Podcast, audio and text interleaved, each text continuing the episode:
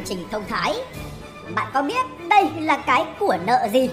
Đầu của tớ và bạn chính là một chiếc anten hay Liên Xô tạo ra những ngọn hải đăng hạt nhân để làm cái gì?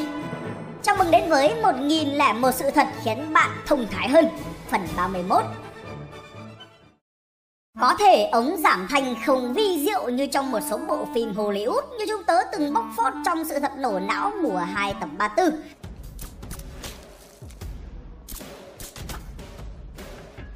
và một cách tích cực thì ống giảm thanh, silencer hay sound suppressor quả thực có tác dụng làm giảm đáng kể cường độ âm thanh cũng như chớp lửa đầu nòng do khẩu súng tạo ra khi bắn.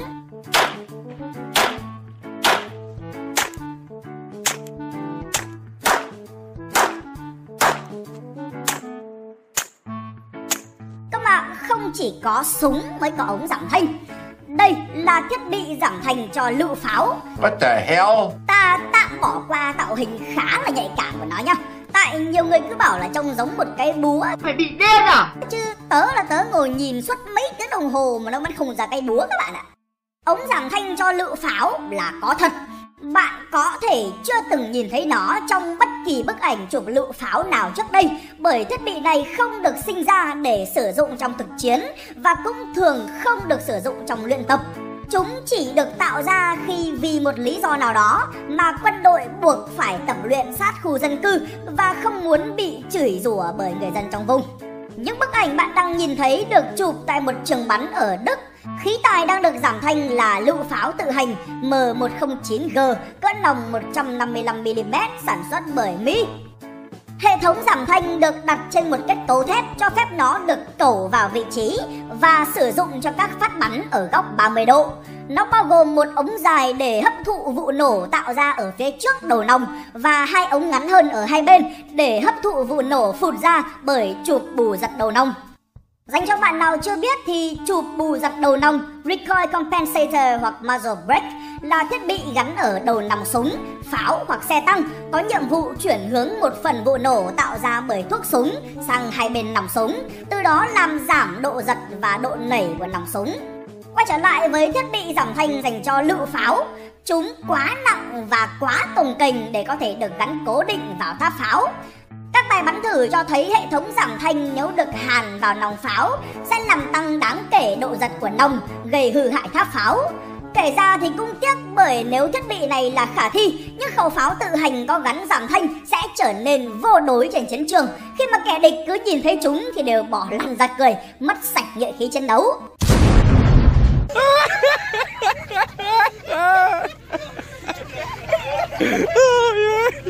Ngoài thiết bị giảm thanh hình cái búa dùng cho lựu pháo Đùa, tớ vẫn chưa nhìn ra hình cái búa các bạn ạ Người Đức còn thiết kế cả ống giảm thanh cho xe tăng Lấy cảm hứng từ bồn nước nhựa dạng nằm ngang khá phổ thông tại Việt Nam. Này, búa mình nhịn lâu lắm rồi đấy nhá.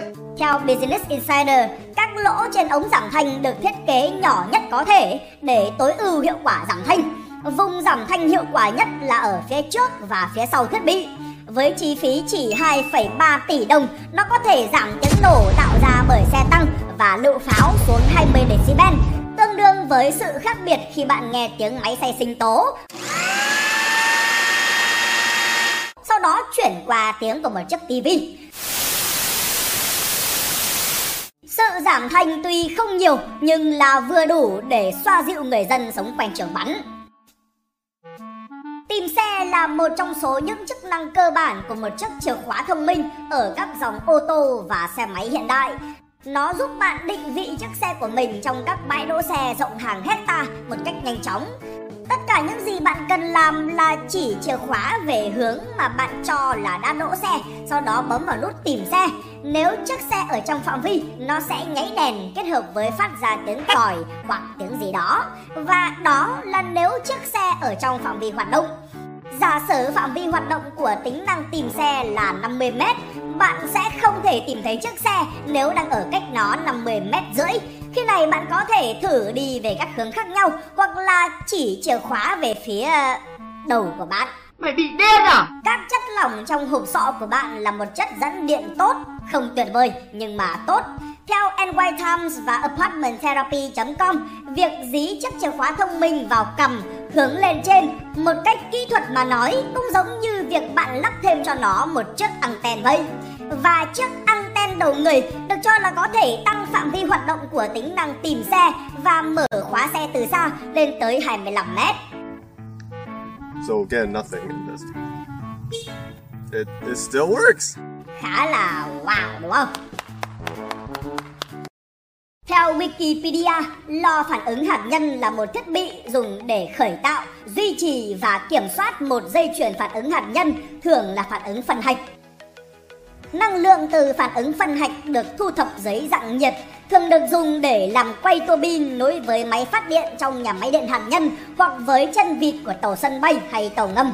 Ngoài ra thì nếu hỏi một số nhà nghiên cứu về các ứng dụng của lò phản ứng hạt nhân, bạn sẽ nhận được thêm câu trả lời là để sản xuất các đồng vị phóng xạ sử dụng trong y tế, công nghiệp và quân sự. Còn nếu như bạn hỏi người Nga, người ta sẽ thêm vào một đáp án nữa, đó là để thắp đèn cho một ngọn hải đăng. Thật vậy, Liên Xô cũ và nay là Nga từng sở hữu một chuỗi các hải đăng tự động sử dụng năng lượng hạt nhân, mà cụ thể hơn là sử dụng các máy phát nhiệt điện đồng vị phóng xạ có bản chất là một cục pin hạt nhân, có khả năng chuyển hóa nhiệt lượng tạo ra bởi quá trình phân rã tự nhiên, các vật liệu phóng xạ thành điện năng, thắp sáng ngọn đèn. Cần phải lưu ý rằng các máy phát nhiệt điện đồng vị phóng xạ, gọi tắt là RTG không giống với các lò phản ứng hạt nhân. Lò phản ứng hạt nhân tạo ra và duy trì một dây chuyền phản ứng hạt nhân để tạo ra nguồn năng lượng khổng lồ dưới dạng nhiệt. Năng lượng nhiệt này sau đó được sử dụng để đun sôi nước, tạo ra hơi nước. Hơi nước làm quay các tua bin khổng lồ, kết nối với các máy phát điện khổng lồ, từ đó tạo ra nguồn điện lớn và ổn định. Đổi lại thì lò phản ứng hạt nhân nói riêng và nhà máy điện hạt nhân nói chung thường siêu to khổng lồ. Các tòa tháp làm mát tại các nhà máy điện nguyên tử có thể cao tới cả trăm mét. Trong khi đó, các máy phát nhiệt điện đồng vị phóng xạ lại chỉ thu thập nhiệt lượng từ quá trình phân rã tự nhiên và nhấn mạnh là tự nhiên của vật liệu phóng xạ để tạo ra một lượng nhỏ năng lượng điện nhờ vào hiệu ứng nhiệt điện. Hiểu nôm na là sự chuyển đổi trực tiếp từ sự chênh lệch nhiệt độ thành điện áp và ngược lại. Oh my god! Giải phóng nhiều năng lượng, các máy phát nhiệt điện đồng vị phóng xạ lại có ưu điểm đó là gọn, nhẹ và gần như không cần phải bảo dưỡng trong suốt phần đời của mình, thường là từ vài chục cho tới vài trăm năm. Quay trở lại với Liên Xô cũ, quốc gia này sở hữu một phần lãnh thổ rộng lớn với hàng nghìn km bờ biển phía Bắc nằm trọn vẹn bên trong vòng Bắc Cực ở vĩ tuyến 66 độ 33 phút 39 giây phía Bắc đường xích đạo. Bên trong vòng Bắc Cực là nơi xảy ra hai hiện tượng ngày và đêm vùng cực. Hiểu nôm na là hiện tượng mà ngày và đêm kéo dài trên 24 giờ. Điều này gây ra bất lợi đối với tàu thuyền đi tắt qua những vùng biển này để làm ăn với các nước phương Tây. Do đó thì một hệ thống hải đăng đã được Liên Xô xây dựng để hướng dẫn tàu thuyền trong những đêm vùng cực.